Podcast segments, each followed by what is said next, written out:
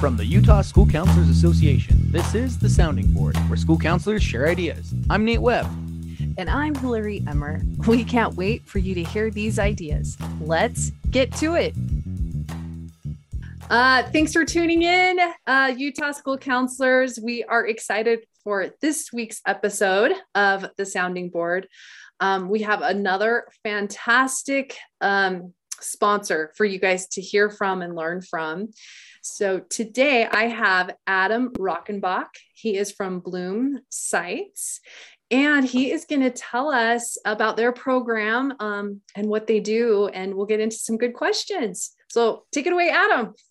well, thank you so much for this opportunity and and uh, this uh, chance to share what we've created with Bloomsights. Um, I think uh, at the high level, uh, Bloomsights is a, a formative school-wide screener for student well-being and school climate.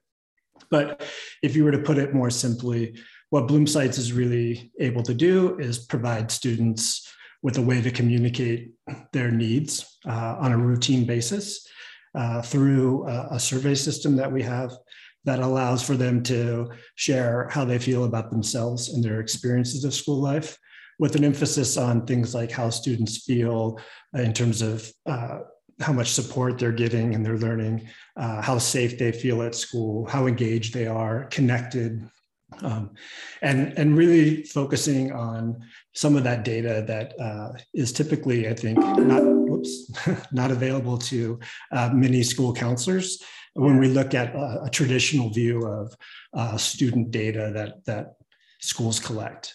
Um, yeah, so the emphasis is really on uh, qualitative data. Um, okay. I think, uh, well, I was a former teacher. Uh, I taught middle school and high school for 13 years in Los Angeles Unified School District uh, before I started Bloomsights.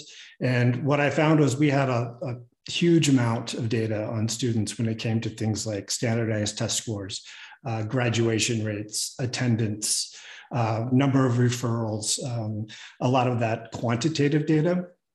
And I think that makes sense because that type of data is pretty easy for schools to collect.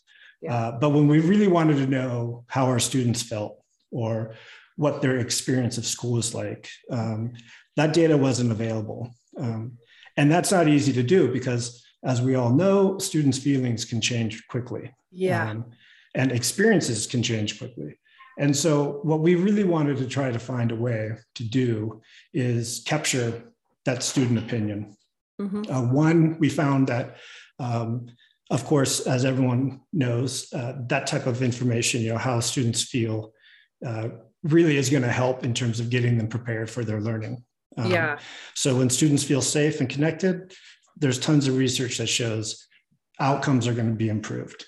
Yeah. Um, students are going to want to take academic risks. They're going to feel like they want to be in the classroom. Uh, if they have a stronger connection with their teacher and their peers, it just creates a better learning environment and a stronger school community. But teachers and counselors are constantly trying to find ways to find that information. Um, and yeah. of course, with like online surveys now, that's a lot easier to do. But what I found in my experiences is that those are great to have, but they're typically administered once a year. Yeah. So school might send that out at the beginning of the school year, and we get this really nice snapshot of what our students thought, let's say in October. Yeah. But what happens in December or what happens in January? Yeah. We don't have a way of being able to check back in that's safe and easy. Um, and I think more importantly, when you do have these kind of annual surveys, and again, this is a lot from my experiences, but the time it takes to get that data in your classroom mm-hmm. or in front of you as a counselor uh, is kind of goes against the idea of quick intervention, right? yeah, I was going to say it's it's typically not a very quick turnaround, right? Right. And yeah, by the time you know, it's like, oh, maybe is that still the issue, or are we onto something different now? right. And I think as a result of this, teachers and counselors spend a lot of their time trying to find this information and collecting it in various ways. Yeah. Uh, I know when I was teaching, there was plenty of counselors that would have one minute check-ins, or you know they would uh, look at some information and then keep track of it on spreadsheets. Or uh, teachers might ask students like what they thought about the last unit they did, or yeah. you could even do a, you know share your emotion or how do you feel today. But Yeah. keeping track of that is is difficult. Then on top of that, you have to analyze it. Um, Yeah. So you need to look at all this data and crunch it down to make it meaningful. And so what Bloomsights does is we essentially have created a way to where we can check in with students once a month. It takes about 15 minutes for them to complete. And it gives them that ability to communicate their feelings about themselves in school. And then we have a layer of analytics on top of that that automatically analyzes those responses and then shows what a student's um, well-being is uh, over 16 different indicators. So anything from signs of uh, social isolation and loneliness to uh, safe at school, teacher, uh, teacher-student relationships, resilience, academic mindset. So we can take these responses and look at those and then simplify a lot of that process then we can provide tiered intervention and prevention strategies based on those results. So we can look at what can a teacher do uh, at the classroom level, or we can look at how can a teacher and a student support, or teacher and a counselor support uh, an individual student based on the data that we have in real time. Very cool. So, um, like logistics, is this uh is it like a monthly survey sent out by the school? Is it like an app that students just access? How does that um collection side work and what does that look like? Sure. So we use Clever. Uh, so students can sign into their Clever portal. Uh, that's really nice because it allows us to procure and kind of maintain accounts easily. Uh, roster, we just use roster information so teachers or counselors don't have to add, uh, you know, first name, last name, all that Yeah. work that you Yeah. have to do. Um, and so, and then it's really easy for students because once they know their Clever portal, Bloomsights just sits in there. So they don't need a special password. um, oh, okay. to get into the app. It, it's web based, so it works on any device. Okay. Um, and, and the process is pretty easy. So students click or sign into their Clever portal, they click on Bloomsights, and once they're in there, Bloomsights handholds them through the process. And there's there's two pieces. So there's the my opinion part, which functions like a survey, uh, but I'll explain some nuances about that in a second.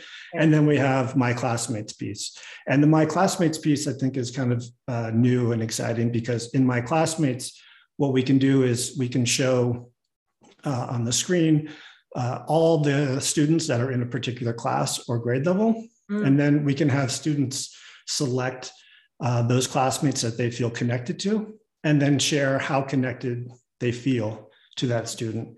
Uh, we can then use those two points to graph on a sociogram the underlying social dynamics and um, class social structure.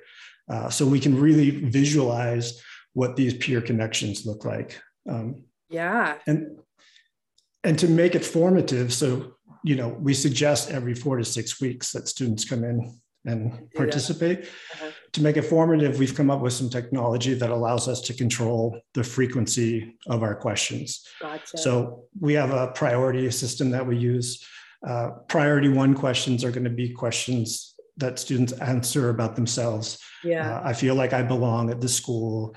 Uh, I feel like uh, my teacher supports me, those types of questions. yeah. And then priority three focus on the physical environment of the school. The bathrooms are clean. yeah. I, I like the way my school looks. And what we can do is we can use that priority system to control how often students see those questions. So those priority three questions, we're only going to ask them maybe once or twice a year because we don't need to ask students every single time Yeah. what they think about their school. It's Right. more important for us to check in routinely with Yeah. questions like, how do you feel? That way, teachers are constantly being able to, and counselors as well, able to see how those feelings have changed. Yeah. Uh, so that's really the unique part about the survey. It is traditional in the sense of questions and response types, but very much different in terms of its administration. And that's all done automatically. So Bloomsights knows which questions to pull and the most relevant ones for students each time they come in. Cool.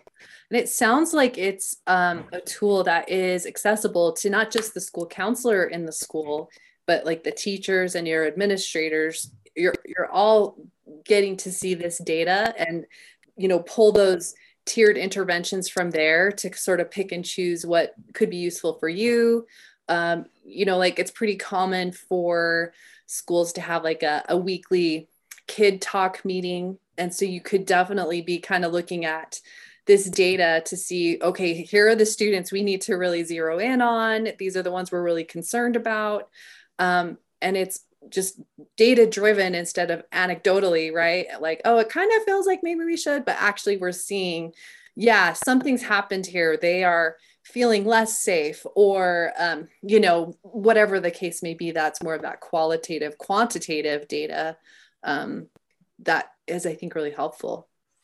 Yeah. And, and I think to that point, I mean, as a classroom teacher, you might not have the training uh, in terms of what to do with a student that's lonely. Yeah. But if you're noticing a student may be acting up or a student is missing classes or there's some issues in your classroom, what we want to try to do at Bloomsights is help classroom teachers better understand what that story is. Yeah. Um, and the hope is that we can then have these uh, concerns addressed in a classroom setting 1st uh, mm-hmm. uh, and then also a counselor can then see the same data and be able to also monitor and use their special techniques and unique yeah. qualifications to maybe address it at a more deeper level where where a teacher may not feel comfortable or uh, have that particular skill set that a counselor can have right. um, and so that's really what we're trying to do is is we can look at results from the school level all the way down to an individual student so it's meant to be used you know in MTSS teams, uh, yeah. in, inform your SEL practices, uh, IEPs. There's this yeah. data is just not there. And when you have it, it gives you a fuller story. Absolutely. We really get to see the whole student, which I think right. is really, really cool. Um, I I'm intrigued. I think it sounds uh, like a really really really cool tool. So I'm guessing other counselors are going to be like asking the same question like okay, if this is something um, we don't have at our school yet, you know, does it is it coming through a district? Can we reach out as a school? What's like how do people get to use it and and start um, having it in their building? Yeah, that, that's a great question, and and I'm open to all options. Um, yeah, that's fair. I, you know, I think with with, with schools, of course, um, because this is something kind of new. Uh, from what I've hear, what I typically hear is, you know, there's always a school that might need to kind of tread the water a little bit. So yeah. we can we can provide Bloomsights uh, to a single school, uh, or we can go district wide we don't have a, a process that uh, where we need to um, well let me say that like this we we want to do what's most comfortable for schools these yeah. last two years have not been easy for educators or counselors and bringing on something new uh, is often a concern and so what we yeah. want to pro- we want to be flexible and we want to know what your needs are and work with you uh, whether that's just one school or many as a way of trying to find the best way to make this available uh, and make it a tool that that provides value. Mm-hmm. No one in education needs another task to do. Yeah, uh, right. so we want to make this simple and smooth. We, for example, we don't we don't do individual license type situations. It's just open school wide. So anyone that because that's what Clever can do, right? Yeah. Clever allows them to share whoever they want to have access to to Bloomsights, and so uh, our approach is to really try to find the most um, kind of seamless way to make yeah. Bloomsights available. Very cool. Um, so is there a website? Um, and I'll make sure I put this information in our show notes, a website or um, contact info for you um, for like a next step for someone. What's kind of the best route for um, a counselor to take for that? Sure. Um, so you can go to bloomsights.com. That's okay. our website.